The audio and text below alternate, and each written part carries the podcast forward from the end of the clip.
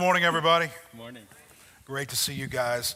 Hey, this is a uh, little different setup if you're just joining us uh, for this series.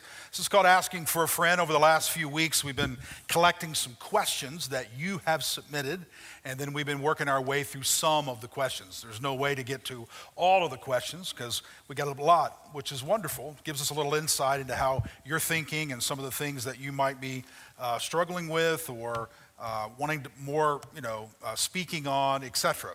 So uh, it's been really good. And so anyway, we started this last week. Preston and I were here and tried to do some of the a little bit more of the heavier questions.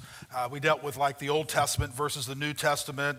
Uh, we dealt with um, um women in ministry, 1 Timothy 2.12, kind of is that a current, you know, uh, issue or was that just you know at that time and went through that and parenting issues, went through that. So it was really good. A little heavier last week, though. Today, really excited because the questions we have that, that Josh and I are going to work our way through today, very practical. I think everybody here will relate to at least something that we get into today.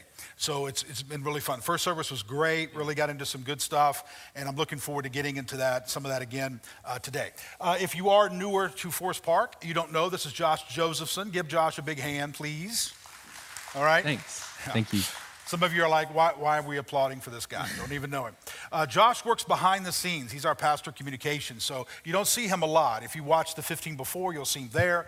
But he's making sure everything's happening behind the scenes. He's the guy that makes sure we have online uh, our services online so you can watch it if you're not here and you want to catch up or you're sick or on vacation or, or whatever, or you just want to sleep in.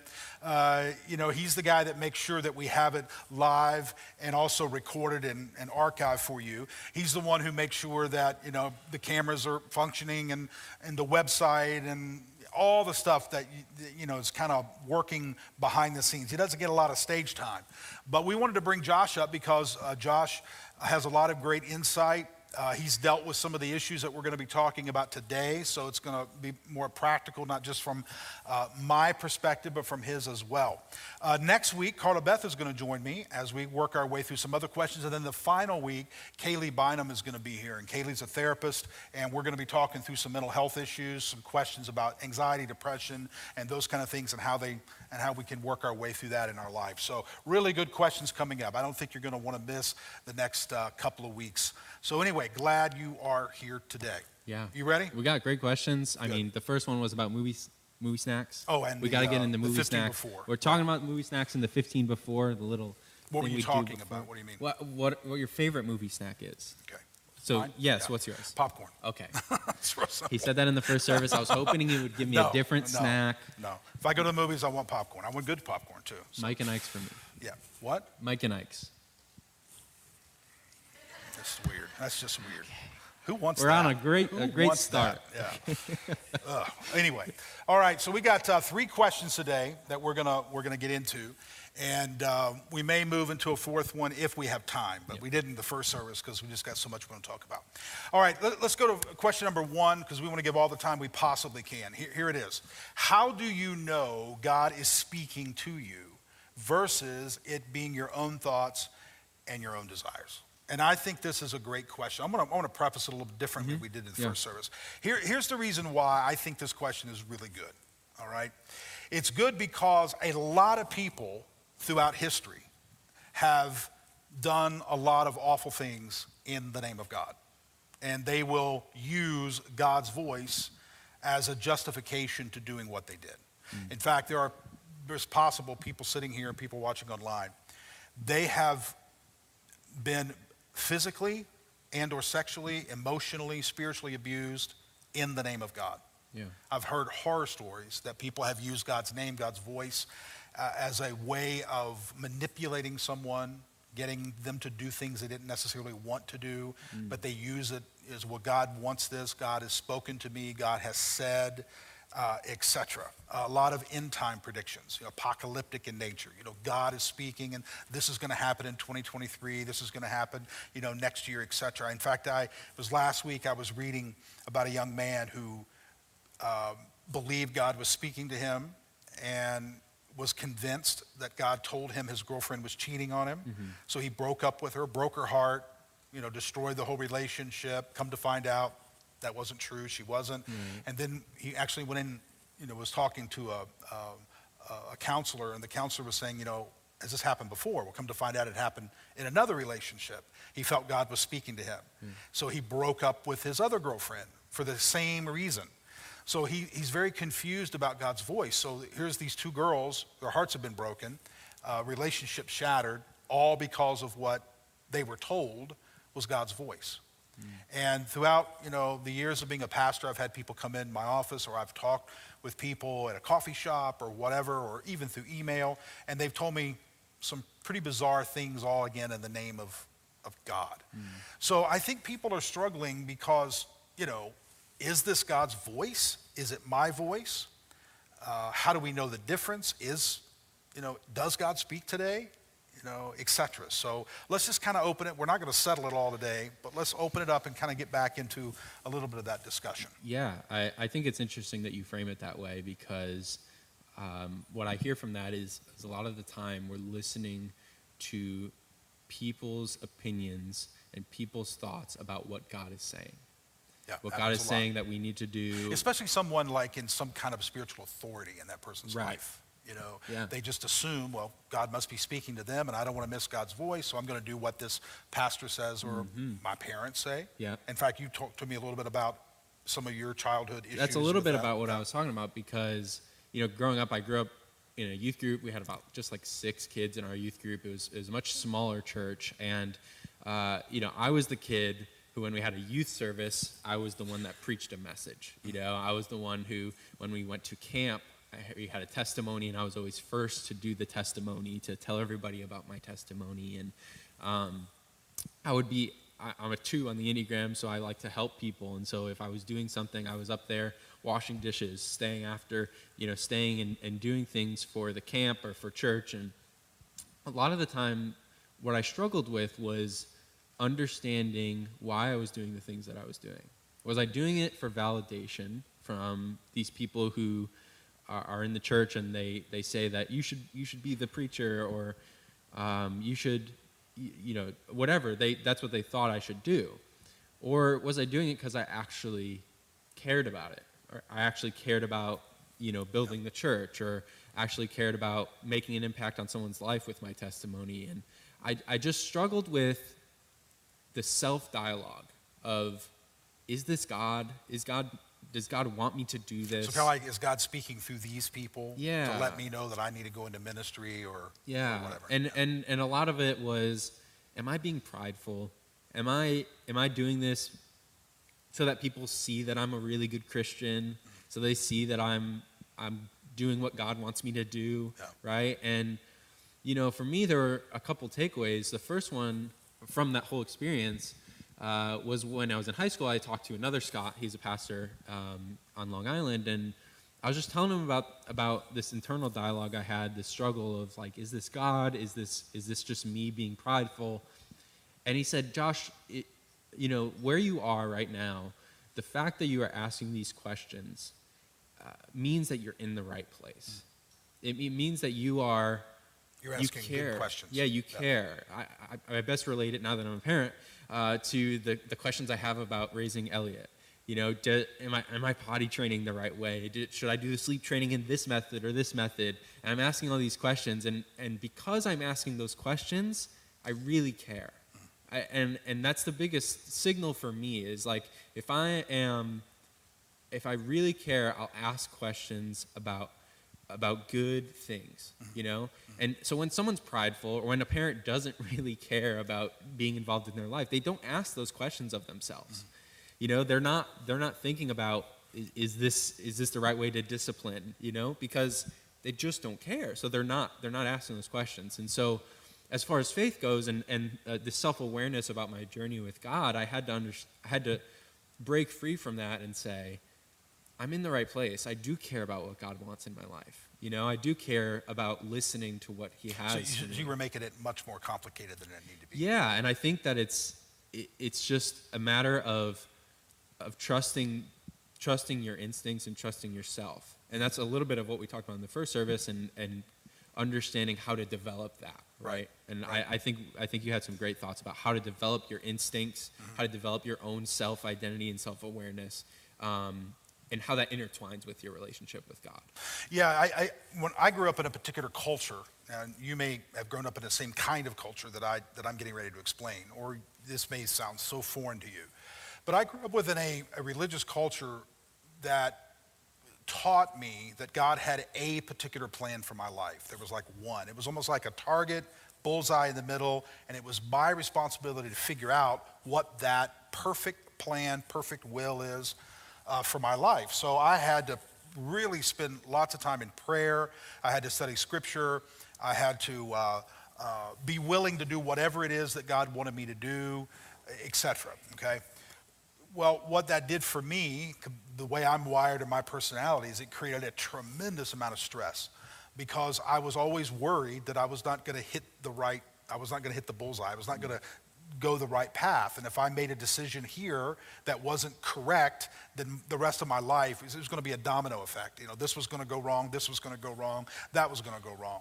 So I had a very narrow understanding of God's will. It was very small, and I had to get right in the middle of it to be in God's what people would refer to as his perfect will, and I had to figure that out. Well, as, if you were with us a few weeks ago, I talked about how, you know, on an average day, you literally make thousands of decisions a day. You don't even, most of them are is subconscious, they're, they're subconscious, but we still make thousands of decisions a day, and you make several life altering decisions throughout your life. And I was so concerned that I would end up with the wrong girlfriend, or I would end up at the wrong college, or I would take the wrong job. And even when I got into ministry, I would go to the wrong church, and then it would create a domino effect in my life, mm. which just fed into my natural anxiety that I already had. And it actually fed into depression and guilt, I'm and sure. guilt because I was always afraid I was making the wrong decision. And if I said yes and I walked through one door. If it didn't work out the way that I thought it was going to work out, then I was like, well, maybe that wasn't God's will. I should have gone the other way. I mean, it was just it was crazy. So the, I've said this before, and I don't say this in any kind of uh, trying to be funny or, or facetious. The wrong kind of teaching, okay, the wrong kind of preaching, the wrong way of looking at Scripture contributes to mental illness. It, it, it makes people crazy, okay? I'm not, yeah. I'm not kidding. Um, and I, that's a whole message that, that we could get into. We don't have time for that. But it, it really fed into a lot of childhood issues I already had. Yeah. So I've learned over time in following God that God's will is much bigger than, than I thought it was. Mm-hmm. He gives me a lot of room to work within His overall will. And the way I like to look at it is there are certain things that are like guardrails. Mm-hmm. And when you have guardrails on a road, you've got room to move within a certain, you know, a space certain guardrails are going to be there to keep you in line. But overall, you've got a lot of room. You can drive, you can go a different speed, you can slow down, you can speed up, you can turn, you can go this way or that way. But there are certain guardrails, and some of those guardrails obviously love God with all your heart, soul, mind, and strength, honesty, integrity, loving people, serving people, uh, good works. You know, we're told, for instance, go into all the world and make disciples of all the nations. Well, that's a huge open invitation to go into all the world and make disciples of all the nations. I mean, my goodness, there's, there's countries everywhere. There's people all around our, our neighborhood and communities. There's churches everywhere. Uh, you know, there's just lots more room in God's will than I thought. Mm. So I now see it as more of a large place, and within that, I can journey and I can go. I don't have to ask God every single day or every single week, what do I do here? What do I do there? Should I do this? Should I do that? And wait and try to discern through emotion most of the time right. what I think His will is. Well, hearing His voice would depend on the week if I was depressed that week, or I was excited that week, or if things went well in my life, or it didn't go well in my life. So my entire life was just riding on emotions and trying to discern God's will through most of the time my emotions, where my emotions were in a lot of ways wounded. They were broken. So I was literally trying to discern God's voice through broken emotions. It just gets very confusing. So, you know, I've kind of backed way uh, away from that kind of looking at His will and seeing His will as being much more broad much more general, and I have a lot of room. He is a loving father, a loving shepherd, and the field, you know, of, of, of, if you take that analogy and shepherd and push it on, the sheep can go in a lot of places and eat. And as you move into a certain area you shouldn't, or maybe it's poisonous grass, the shepherd's responsibility is to help the sheep get back to where it needs to go. Hmm. So I, I have much more of, a, of an idea like this. You know, here's what I think here's what I want to do. Here, here's what I desire to do. I think my desires are in line with what God wants me to do. I'm going for it. And I literally pray at times, and God, if you don't want me to do it, then you, are going to need to stop me Yeah. because I'm on my way to, to do this. All right? So, anyway, that, that's some thoughts on the bigness of God's will as opposed to that small uh, will that you got to hit right in the middle. Yeah, and practically, I think that you know, those, I've I've struggled with a lot of those decisions Yeah. up in my life. I you know, the, going to college, obviously, picking picking a college. Do I go? Do I go to community college? Do I go away? Do I put myself into student debt? Do I, you know, and and it's hard to wrap your brain around it because now I look back to and I'm like, okay, I chose to come to Elizabeth City, North Carolina, private college, MacU. I, I, I chose to come here. I met Ashlyn, my wife, and now we have a house, we have a baby. Literally, if I didn't make that choice, I wouldn't be here right now. Yeah. So it feels like there's a lot of pressure in making these practical decisions that um, can affect your life, and, and even small decisions too, right? Do we do we go on a family trip? Do we um, do I do even everyday decisions? And I think that it can be a struggle to know how to how to discern what God would like. I think one of the things we talked about was uh, listening to people who you really trust, Absolutely. who are really who are who have proven to be wise, Yep.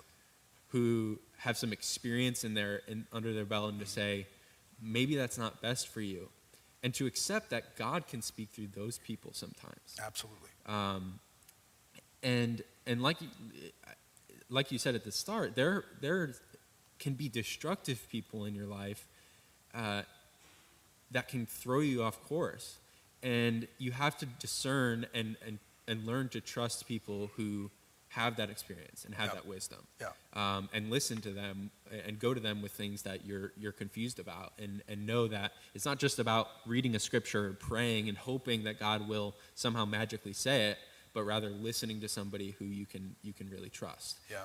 Yeah, two, two big thoughts on this, and then we'll, we'll move on to the next question. I, I highly encourage you to spend time. This is what I've, I've learned. If you, if you are a person, let me put I'll back up a little bit. If you're a person who spends time in, in Scripture, reading it, and I don't mean just reading a verse here and there, but I mean actually trying to study it out, figure out what it means, meditate on some, some verses of Scripture, approach it in a very prayerful way. God, I'm going to be reading you know, this, these few verses today speak to me. You're having an open heart, open mind. You read scripture. You are a person who prays. You are a person connected to the body of Christ. So you're getting wisdom from other people. You're running ideas through other people. You have an open heart, an open mind. What I've learned is that you'll be amazed at how much you will build up like almost like a spiritual intuition mm-hmm. and you will naturally begin to do things that are in accordance with God's will. Because you're walking in the Spirit, and as you walk in the Spirit, you walk in the direction of what God wants you in your life overall to do. So you build up an intuition. You'll just make decisions, and then you'll look back on that decision and you'll say, wow, that must have been God's will. You won't stop and go, is this what God wants me to do? And wait for weeks and weeks at a time and try to figure out through your emotions and all this kind of stuff, is this God's will? What you'll do is you'll just begin to develop a desire to do certain things. Doors will open for you, you'll walk through them, and then you'll look back and go, wow, that must have been a door God opened, and I walked through it. It just becomes natural for you. So literally falling and following the will of God, falling into following the will of God just becomes natural intuition because it's part of you. It's almost uh, one, one of the thoughts I wrote down is that the longer you follow Jesus, the more you study and understand Scripture, the more connected you are to the body of Christ, and the more like Jesus you become, the more your voice and his voice will blend together. You're in him, he's in you. In him we live and move and have our being. Is what Scripture says. It's one, as I am in the Father and, and I am in you, all of that together. Mm. So you'll just be amazed at how thoughts will come to you, desires will come to you, passions will come to you, and they'll automatically be in line with what God wants you to do. and I'll say real quick on that too it, maybe at, maybe you're at the start of that mm-hmm. you Yeah, know, and it may feel like y- not as comfortable. Yeah. But that's okay. Yeah, sure, You know, try. Just try. Just try to embrace listening to people. Yeah. And and and really studying and understanding what God might have for your life and what Yeah. Go- what what um, God is envisioning for Yeah. your life. Yeah. And I, I wrote down a few uh, filters that you can use, you know, that will help you discern God's voice. Um, if God is speaking to you, then keep a few things in mind, okay? One, what he says will encourage. Not discourage, not tear you down, but encourage and edify you. So if it doesn't encourage, If it doesn't encourage, it, it, it, it's destructive in nature. Yeah. It's condemning. It's, it's, it's demotivating.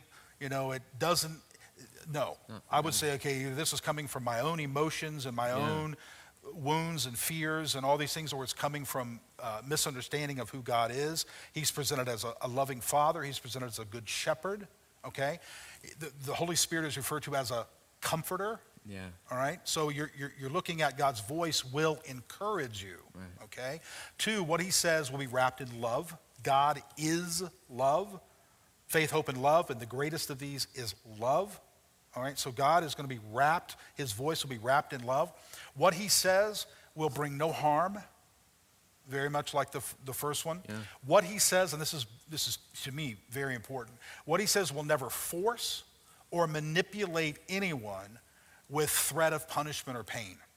If you don't do this, this will happen to you. You know, if you don't do this, so you- don't want to do it, it's not something that you even feel compelled to do or inspired to do, but now you're standing under this threat that if you don't do it, bad things will come to you, punishment will come to you, pain will come to you, suffering will come to you. So now he's supposedly, his voice is manipulating you into doing something. I would take that and throw it over here, okay? Uh, also, what he says will inspire good works. So this will lead to you doing good works for people, for yourself, for others, for building, for edifying other people. And then what he says will never violate truth or the principles of Scripture. Hmm. So if, if you feel like God is prompting, speaking to you, and you're trying to discern and learn through that, I would say, is this an encouraging word? Is this a word that is, that is wrapped and presented to me in love? Is this bringing harm to me or anybody else? Is this forcing me or manipulating me or threatening that I will that something horrible will happen to me if I don't do it? Is this providing or inspiring good works? And also, is this in line with what I truly understand in Scripture and the principles of Scripture? And if those things line up, I'd say, hey, I think this is probably what God is inspiring and, and speaking to me And over time, you get an you will get better and better that. and better. Yeah, Yeah. absolutely, without a doubt. Yeah, there's a lot more there we could say, but um, we're, we're going to move to the second question. All right.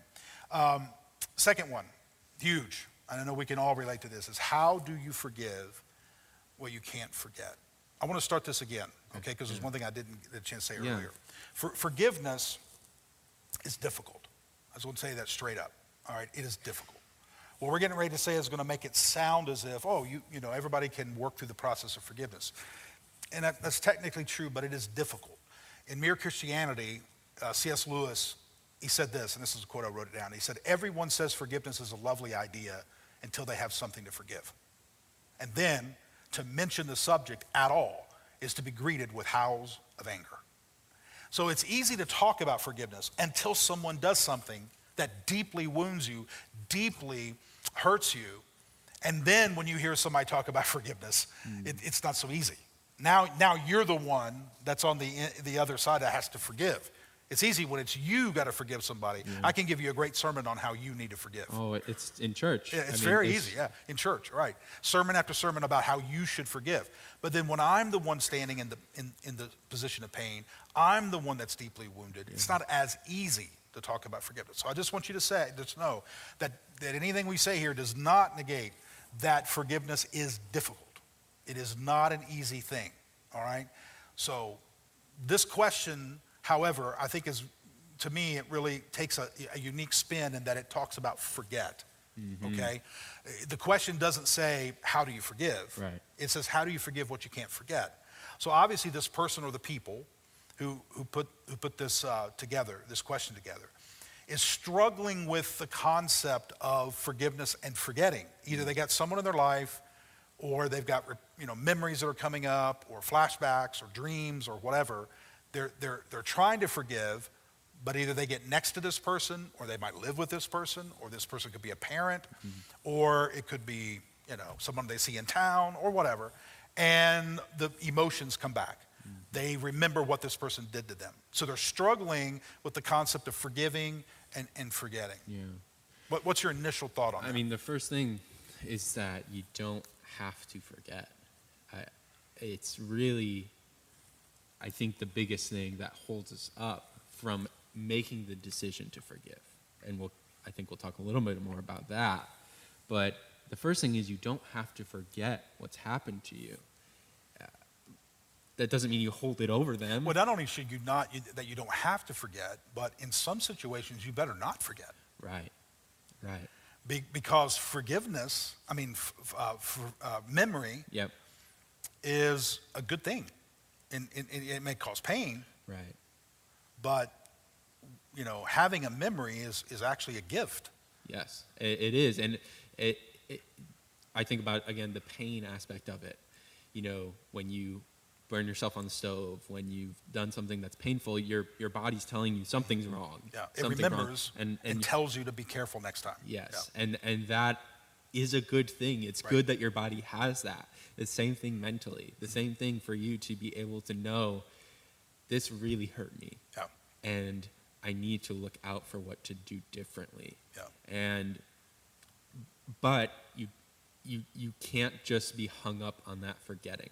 Yeah. I, I think that's that's part of what I'm I'm reading into the question is like I can't forget, so I'm never going to be able to forget. Right. So they're they're equating forgiving and forgetting as the same because right. they can't forget. They assume they've not forgiven. Yeah. And what I would say, first thing I would say to someone who's struggling with that is that forgiveness and forgetting serve two distinct functions. They're not one and the same. They're two separate things. Okay. Which means that you can fully forgive someone and still remember what that person did to you in detail okay? Because you remember what the person did doesn't mean you haven't forgiven. Forgiving and forgetting are two separate things. Mm. The se- second thing I would say on that is that forgiving is a choice. You can't choose to forget, all right? Forgetting is not a choice. If I say to you, you know, uh, gray elephant, and you think gray elephant, not say, now forget what I just told you. you, you can't yeah. automatically forget something because you choose to. But choosing to forgive, that works. There is a process of choosing to forgive someone, letting someone go, not holding it over their head, not you know, wanting retaliation, not wanting punishment on that person, letting some things go. That is a choice you make, but you can't choose to forget. And in fact, you know, you don't want to forget many things because memory, as I said earlier, is a protection, it's a defense, it's a way of learning. Memory is a gift all right? So I would say first, there are two distinct functions. Two, you can forgive and still remember the details. And three, that, you know, when you, for, when you forgive someone, okay, the, the memory that you have of that person, let me say this, I'm trying to think of the right way to say it. You can forgive, forgiveness and trust are two different things. That's what I'm trying to get to. So the memory may be there to tell you to be careful of this person. Mm. Okay? That's a good thing. Let me put it in the context of this. If I have someone and I, you, if Elliot, he's three, almost three years old, you let someone watch Elliot, they hurt him in their care. Okay? They ask you to forgive them, and you do. But you remember the last time that they kept him, they hurt him. The memory yeah. causes you to protect Elliot. The forgiveness you chose to forgive, right. but the memory will protect, help you protect because you can't trust that person, Elliot, with that person anymore. Yeah. So forgiveness and forgetting serve two di- distinctions. Yeah. You can have one with, without the other, or etc., or both at the same time. Mm. So I, I, think we just need to work our way through all that. Yeah, I definitely struggled a lot. Um, and it's one of the reasons I wanted to talk about this question um, because, you know, there's there were, has been a lot of tension with me and my parents. Yeah. And it, you know, ever since I came to college, it just, uh, just a lot of different things that, that built tension between us. Um, and part of part of the process of forgiveness is recognizing when you're not actually ready to forgive and when you've not actually gone through the work to understand how to forgive. Yeah. And I was not there with my parents uh, for a while. And, you know, they, my parents didn't do anything egregious to me. You know, I, I, I'm not bringing this to say like they were they were abusive or anything like that. And and I, I think that's important to know because it can happen with relationships that are have small things that happen that over time just build up into this like how do we get to this point you know like why are we why can't we be together you know and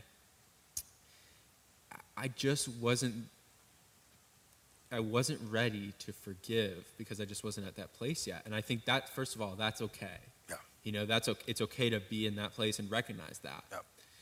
um, Yeah, so when we say that forgiveness is a choice, we're saying that it, it's part of the process of forgiving is choosing to forgive. That's Yeah. part of the process.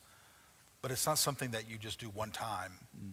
and you never struggle with it again. yeah And it is a long process in certain situations. And for you, it was quite a while before you got to the place yeah that you could truly say, I've forgiven. and you have to you have to be ready this is one thing that i had to come to terms with is i have to be ready to consistently forgive them mm. and i really So you don't forgive once. Right. You might have to do it again and again and, and, again. and i really wasn't there for a long time Yeah. like i just wasn't i knew what it was going to take to actually forgive and to not bring it up you know to not to, you know to not hold it over them. Yeah. and i knew that i wasn't there yet. And so what i had to do was was some work. I, I mean i had to uh, talk with a therapist. I had to understand things about myself things about uh, the way they raised me the the the tension that that came from moving to college and just life. And Yeah. and I had to understand all that. And it, it it really wasn't until I talked to somebody objectively who could look from the outside and, and ask me questions and and really understand that that I could say okay I've I understand where they're coming from. I understand where we are. I'm ready to move forward. Mm-hmm. And you know they're they're my parents. I want I want to to try. I'm, I'm somebody who just wants to try. Yeah. and so I had to get to that place first Yeah. through some through some work and through some self reflection and self awareness and um, humility. And so um, it's okay if you're not there.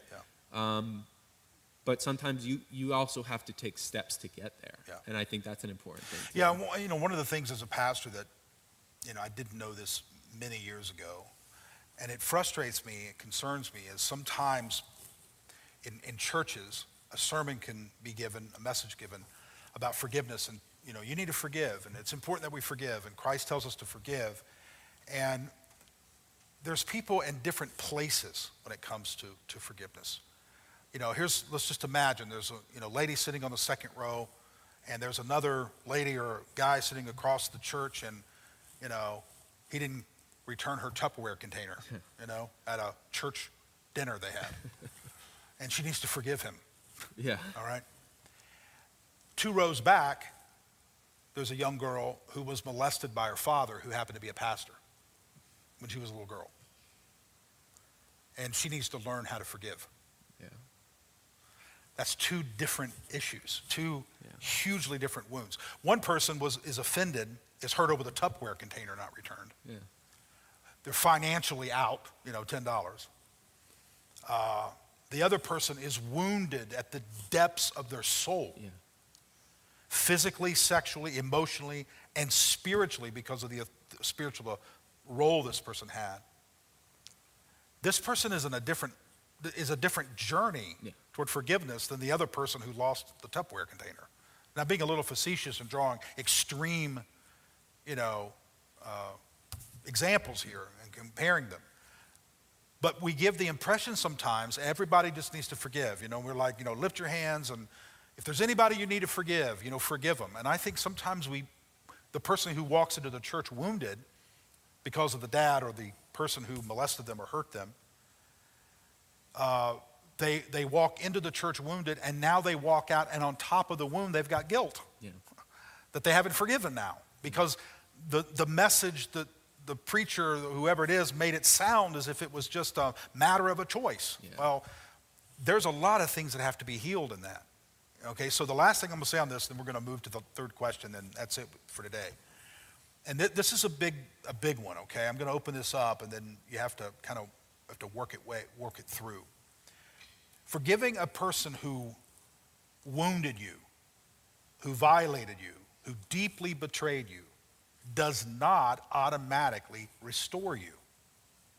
Okay? What, what I mean by that is there's healing on the other side of forgiveness. You can forgive someone and remain in deep trauma. You can fully forgive your perpetrator and continue to be wounded. So, forgiveness and healing are separate. Yeah. So, forgiveness and forgetfulness Yeah. are, are separated. Forgiveness and trust are separated. Forgiveness and healing are separated. The best illustration I know to give to, to help you see that in, in practical life is let's imagine you're, you're driving a car here in Elizabeth City, small town, know a lot of people, and someone you happen to know runs a stop sign and hits you and damages your car, breaks your arm, breaks your leg. It's just terrible, okay?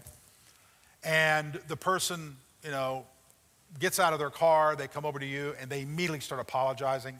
I'm so sorry. I was, I was on my phone, and I didn't, I didn't see the stop sign. I ran the stop sign. And, you know, you go to the hospital, and you get a cast, and you're in pain, and pain medication, and all the stuff.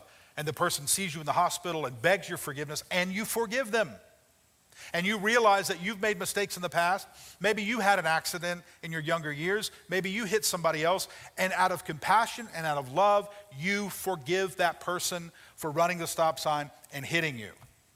When you forgive them, that does not cover your hospital bills. When you forgive them, that does not fix your arm. When you forgive them, that does not take away all the pain. When you forgive them, that doesn't fix your leg in, in the act of, you know, crashing into you, they handed you a lot of pain. They handed you a lot of trauma. They handed you a lot of hurt.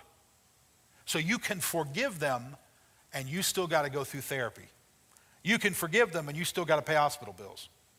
You can forgive them and you still got pain medication. You can forgive them and you still got to go and, and, and work your way back to walking correctly. So I think we've got to separate forgiveness and healing. So some people might, you know, walk into a church and they've got some deep wounds and they truly do forgive. To the best of their ability, they forgive. But because they still remember the accident, they assume they haven't forgiven. Because they don't trust the person, they assume mm. they haven't forgiven. And because they're still in pain, they assume they haven't forgiven. Mm. So they're wrapping trust and memory and pain and forgiveness all into one. And what I would do is separate those and say you can forgive and still have to work your way through the pain. You can forgive and still not trust the person. You can forgive and still remember what that person has done for you. Very, very important that we see the distinctions in those and not assume they're all one because then you walk out feeling guilty that you truly haven't forgiven. Forgiveness is a process, and that's why I started out by saying it's not easy. It's a complicated thing Yeah. complicated. All right, last question. We're just going to be able to touch on this and, and, uh, and let you go. Great question, too. Yeah. Is how do you continue your faith and relationship with Jesus when the people around you don't agree or they aren't interested? So I assume this might be someone who either their family, you know, is kind of not uh, followers of Jesus, or maybe they work, or both, all their family and all their friends. Yeah. And it's hard for them to maintain their faith when everybody around them. So quickly give a few thoughts. I'll give a few thoughts, and then we'll wrap this up. I wrote a few. You know, the the first one is, of course, you can't change or force someone's views. Yeah. And uh, it sounds really simple, and probably we've said that a lot. You know, and you hear that a lot, but it, it really is true that you can't force someone to believe what you believe. You can't force them, someone to come to church. You No. can't force them to do anything. That's part of the beauty of free will and the, the gift of free will that God has given Yeah. us. Um, and that's okay. So, so you can't change somebody's views or force them to do anything. And uh, you know, the other thing I wrote down was about an old hymn that uh, I heard when we were growing up. It's called "They Will Know We Are Christians by Our Love." You know, I'm not going to sing that one now because you don't want me singing right now. No, we don't. Um, it, it, I remember that. You know, of course, you know the title because it, it makes sense. They'll they'll know that we are Christians by the way that we love people, by the way that we serve and passionately give grace to people. And I think to me that is the biggest thing that you can do to show to show your faith and to to it's the best persuasion of faith is is truly living it out and and sh- showing radical love to people. Um, and the other thing, I, I believe it's loving to have open conversation, to have a genuine interest in hearing where someone comes from, and to have a flexible faith. Yeah. To be able to say, I don't know all of this for sure. I, I don't, how can I know for sure? That's what faith is, right? Yeah. So to have that perspective when you go into conversations with people, to Humility. yeah, humility, and to say I'm I'm okay with listening to you, and and being wrong about some things. I know that's like, in, a, in a lot of churches, that's like you don't say that because you have we're, we're right, they're wrong. Right. But but then all you do is push them away. All you do are, is saying like, if, if you guys want to want to be right, come on over. But other than that, you're wrong. Yeah. It's like, how is that ever going to show someone compassion? Yeah. You know, and um, I just think it's about being flexible Yeah. in what you believe, and um, yeah, I, I think it's it's it's hard, especially in today, you know, with our culture and and kind of seeing the movement of, of people going away from church. Uh, I, I saw a little bit of a higher view of this question just talking about the general sentiment of church. And, and people being hurt by the church, people being abused and manipulated, like we talked about, you know, we, sh- we shouldn't shy away from that as the church. Yeah. We should call out when people have been abused and manipulated and, and taken advantage of. Yep. And we should, we should do our best to love and serve in the way that Jesus, Jesus intended. Good. Um, so, yeah. Yeah, I agree with everything he- he just said. I just add a few thoughts and then we'll, we'll close this Yeah. up because I know we've given you a lot to think through. I, I, I would say, you know, to a person who says, you know, how, how do I continue my faith when other people around me don't have it? I would say, well, what does your faith have to do with other people's lack of faith? Okay? For instance, you know, let's put it in a different context. And sometimes if you put it in a different context, it helps you to, to see it. Imagine someone coming to you and saying, well, how, how do I vote conservative when everyone around me is liberal? And you would say, well, hopefully you vote the way you feel like you need to vote. Or, you know, how, how do I vote as a Democrat when everybody around me is Republican? Well, hopefully you vote based on what you believe is right, what you believe is, is true. Or someone says, well, how can I remain pro life when everybody around me is pro choice? Or vice versa. Okay? Hopefully your faith, like these other views, are based on what you believe is right and you believe is true and you believe is wholesome, not on what the other people around you espouse or they hold to okay? So don't allow your faith to go up and down based on whether or not the people around you agree with you, all right? The last thought on that is, and this is just a, a suggestion and encouragement to you, if all the people around you disagree with you, then you might want to consider adding some additional people inside your inner circle, okay? In other words, if all your friends and all the people you hang out with and all the people you socialize with, all of them, they don't have a faith, none of them encourage you in your faith, none of them attend church with you, none of, I'm not saying you walk away from all those people. I'm not saying you defriend them. I'm saying you might want to consider adding into your circle some people who do follow Christ, some people who will encourage you, some people who will pray with you, some people who will be there for you. Okay? Add in, not necessarily subtract, because I think we need to love and, and be friends with people, whether they see your way or, or not. And you love them even if they completely disagree with you. Still love, but add in some other folks into your inner circle I who can help. say I was gonna say vice versa. You know, if True. all of your people Oh, agree true. with you, That's great, yeah. you, you you really need to add some people who disagree Yeah, that's true. If everybody them. around you agrees with you and everybody around you, hey, you might want to consider adding into your inner circle some people who might see things differently. Yeah. That can stretch your mind and your heart a little bit. yeah, It's good. All right, guys, that, that's some stuff for you to think through today. Uh, we've got some great questions coming up over the next couple of weeks, a very unique series, but we just wanted to press pause on some of the teaching and lecturing that I often do and just listen to some of the questions that you have.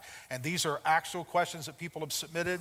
We're going to take a few more next week, a few more the following week, and especially in mental health and uh, some of the personal issues. We're going to get back into forgiveness with Kaylee on that week. We're going to talk through working our way through forgiveness from her perspective as well. So, a lot of good stuff coming up. Let me pray for you. Father, thank you for this uh, wonderful day that we have of coming together.